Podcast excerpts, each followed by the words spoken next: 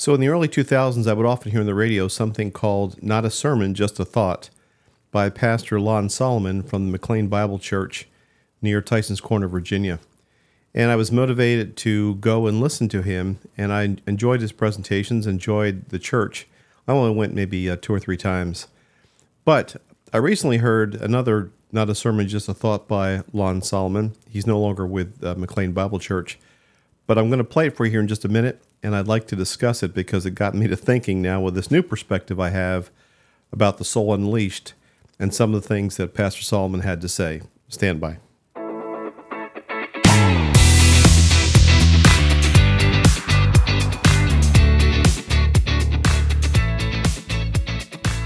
Hello again, friends and fellow truth seekers. Mike Nicholas here with another episode of the Soul Unleashed podcast, where it's my goal to help you with questions you might have regarding the awakening of your soul and particularly to help other left brain types like I certainly am to ask the right questions in our search for deeper meaning to life.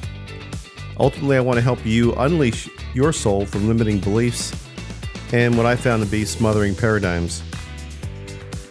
So, I'm going to play here for you in just a minute this clip by Pastor Solomon.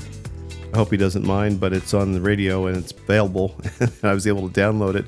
But I want to play it for you and then we'll talk about it. So, here it is. Waiting for the world to change. Yeah, waiting for the world to change. Hi, this is Lon Solomon, and these are the words of John Mayer's hit song by the same title. You know, John Mayer expresses a sentiment that I think a lot of us feel. We look at the world around us and we lament all the wrong we see, and we yearn to see it all change. So what's the solution? I mean, is there really any hope that the world is going to change? Well, the answer is yes. The Bible says that the day is coming when the Lord Jesus Christ is going to return and recondition this present world and establish a new world, one where righteousness dwells. Folks, this is the only real hope our world has, and it's found in the Lord Jesus Christ. Not a sermon, just a thought. So that is Lon Solomon, one of my favorite uh, pastors, and I love listening to his commentaries like that. Every time I listen to him, I have to tell you that uh, I, I realize how good he is, and I wish I could speak like he does but uh, that's one reason why he's very famous, I guess. But what got me thinking about that particular talk he just gave is he says that the only real hope is the second coming of Lord Jesus Christ, where he's going to recondition this present world, establish a new world where righteousness dwells. And my thought when I hear those kind of things is that is awesome, but is that what we should be waiting for? Is that what people are sitting around waiting for? And so I went to the Bible because I've seen these references before. As all of you know, I, am not a Bible expert by any means, but I do have the Google machine and I do use something called the Bible Gateway, which helps me find things very quickly. And there are five references, scriptural references, that I'd like to talk about real quick and then explain what message I get from those, uh, having having uh, having read them. The first one is by Saint Paul, and it's 1 Thessalonians chapter 5.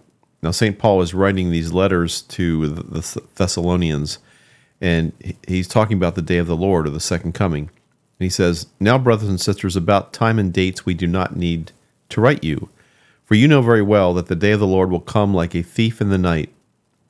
While people are saying peace and safety, destruction will come on them suddenly, as labor pains on a pregnant woman, and they will not escape. But you, brothers and sisters, are not in darkness, so that this day should surprise you like a thief. End quote. That's St. Paul. The second reference is, in my humble opinion, a lot more frightening, but it's from Mark chapter 24, and this is Jesus speaking as recorded by St. Mark, the gospel writer. Jesus said, For as lightning that comes from the east is visible even in the west, so will be the coming of the Son of Man. He goes on to say, The sun will be darkened, the moon will not give its light, the stars will fall from the sky, the heavenly bodies will be shaken. At that time, people will see the Son of Man coming in clouds with great power and glory, and he will send his angels and gather his elect from the four winds, from the ends of the earth to the ends of the heavens. Later on, he says, Truly I tell you, this generation will certainly not pass away until all these things have happened. And finally, He says, But about that day or hour no one knows, not even the angels in heaven, nor the Son, but only the Father. Be on guard, be alert. You do not know when that time will come. Keep watch. A little bit later, this is another uh, reference from St. Paul, Thessalonians 1, chapter 4. For the Lord will himself will come down from heaven with a loud command, with the voice of the archangel and the trumpet call of God, and the dead in Christ will rise first. After that, we who are still alive and are left will be caught up together with them in the clouds to meet the Lord in the air. He also talks about so this is St. Paul again, 1 Thessalonians chapter 2. He talks about uh, somebody called the man of lawlessness. Now, there's whole books written about what he means here in this chapter, but what struck me about this was he's talking about somebody who's going to come and oppose the church and eventually be overcome by the second coming or by Jesus Christ. But he says that the secret power of lawlessness is already at work, but the one who now holds it back, meaning God, will continue to do so until he's taken out of the way. And finally, the last reference here is from St. Peter, and this is St. Peter chapter 3. He says, Where, where is this coming that he promised? Meaning, when is the coming of that's been promised by Jesus Christ going to happen? And this is also a pretty frightening passage because St. Peter is comparing what happened to, to Noah and the deluge and water to what he says is going to happen in the future. So, where the deluge was water, we are going to be destroyed by fire. So, just to quote it here, real quick, he says, By these waters also the world of that time was deluged and destroyed. By the same word, the present heavens and earth are reserved for fire, being kept for the day of judgment and the destruction of the ungodly. The heavens will disappear with a roar, the elements will be destroyed by fire, and earth and everything in it will be laid bare. The day will bring about the destruction of the heavens by fire, and the elements will melt in the heat. So that's St. Peter.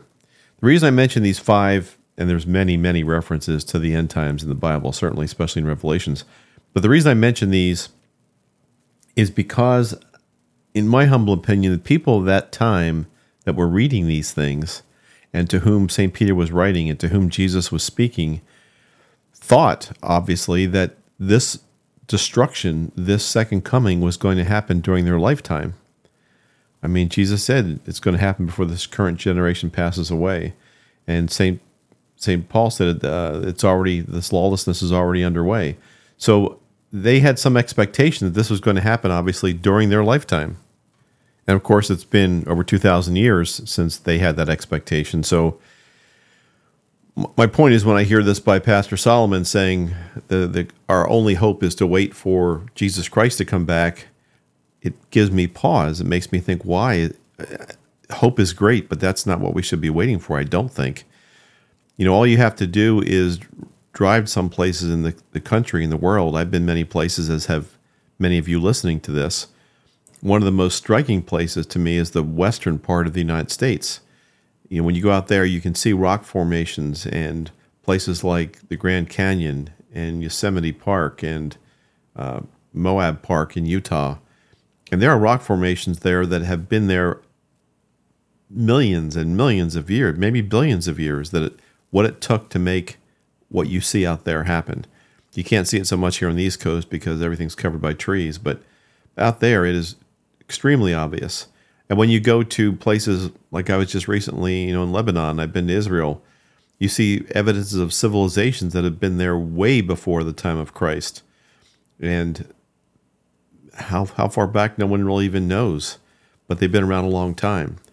So my my point is that to wait for the coming of Jesus Christ to solve our problems or to give us uh, respite from the, the problems that we're going through in my humble opinion, it, it ain't likely to happen tomorrow or the next day. It's it's probably still some some time away. So my current thinking is, and going through this whole soul unleashed belief, is we have the ability to change things now. We have the ability to affect our own lives. You know, the strategy of hope is is one way to go about it, but I think the better strategy is to deliberately, consciously decide to change things and take action to, to change them. One other concept which I came across in my, my research, which I certainly found interesting is the concept of the rapture and what's going to happen at the at the end times. There's apparently a guy named John Darby from the 19th century who who had a theory that you know there's going to be this period of a thousand years when Jesus Christ is going to come back, and all the people that were doing bad are going to basically get theirs, and Jesus is going to reestablish a kingdom on earth for a thousand years, and then the second coming and the rapture is going to happen. So they were two separate, distinct things. As a Catholic, I, I didn't really have much teaching about any of this, the rapture or the thousand year reign of Jesus Christ or any of that jazz. That that's all something that was foreign to me, but of course I've read quite a bit about it now. Um, my point is that that's kind of like discussing, you know, angels dancing. How many angels can dance on the head of a pin, kind of thing. It's it's an interesting philosophical, theological discussion, but the, the people that are discussing those things and looking forward to those things it's just a strategy of, of waiting for something to happen that will probably not happen in, in your lifetime. So, you know, and I, I know when I say these things, I'm risking uh, being struck by lightning or something. I, growing up, you know, the nuns would have uh, would have clobbered me if I had said these kind of things or thought these things. But um, I, I do believe now that maybe we just haven't quite interpreted correctly what's supposed to happen or what's going to happen. Not that the Bible's wrong, but maybe we're just not interpreting it right. And with all due respect to Pastor Solomon, uh, I, I, think there's a better way. John Mayer, of course, waiting for the world to change is, is even a worse strategy. But waiting for the second coming of Jesus Christ to change things seems a, uh, seems like a long way to go about changing things. So I I, uh, I encourage you to not wait for the world to change. I encourage you to not wait for the second coming of Jesus Christ to to change your life, but to take action with the tools and the things that you know right now that you can change. I've come to believe, of course, that my soul is uh, the current life I'm living. I've been here many, many, many times. My soul has, and uh, learned many lessons, and I'll be back many other times. And although I don't remember those things, except maybe in glimpses sometimes, I, I do know that uh, that I can change my life. I can thoughts become things. That, that's my main main understanding. So that's my thoughts for today, this brief podcast episode. You know, I suppose if I could have a discussion with Pastor Solomon, he'd probably say something to me like, uh, "Listen, you knucklehead, it's not about whether or not the world's going to end tomorrow, but living your life like the world's going to end tomorrow. So I, I can appreciate that, but I just don't think that uh, we should be waiting around for things to happen, that we should take action, and that we have the tools to do that. And that's how I want to help myself and help help my loved ones. Pastor Solomon also has a pretty interesting video out. I'll talk about this later, but it's about the Bible and the veracity of the Bible and you know how they find things and uh, confirm the Bible's uh, stories in the Bible. Different time, next podcast maybe. But I'd like to uh, to thank you for listening. You can reach me at mike at mikenicholas.com is my email. And of course, my website is simply mikenicholas.com.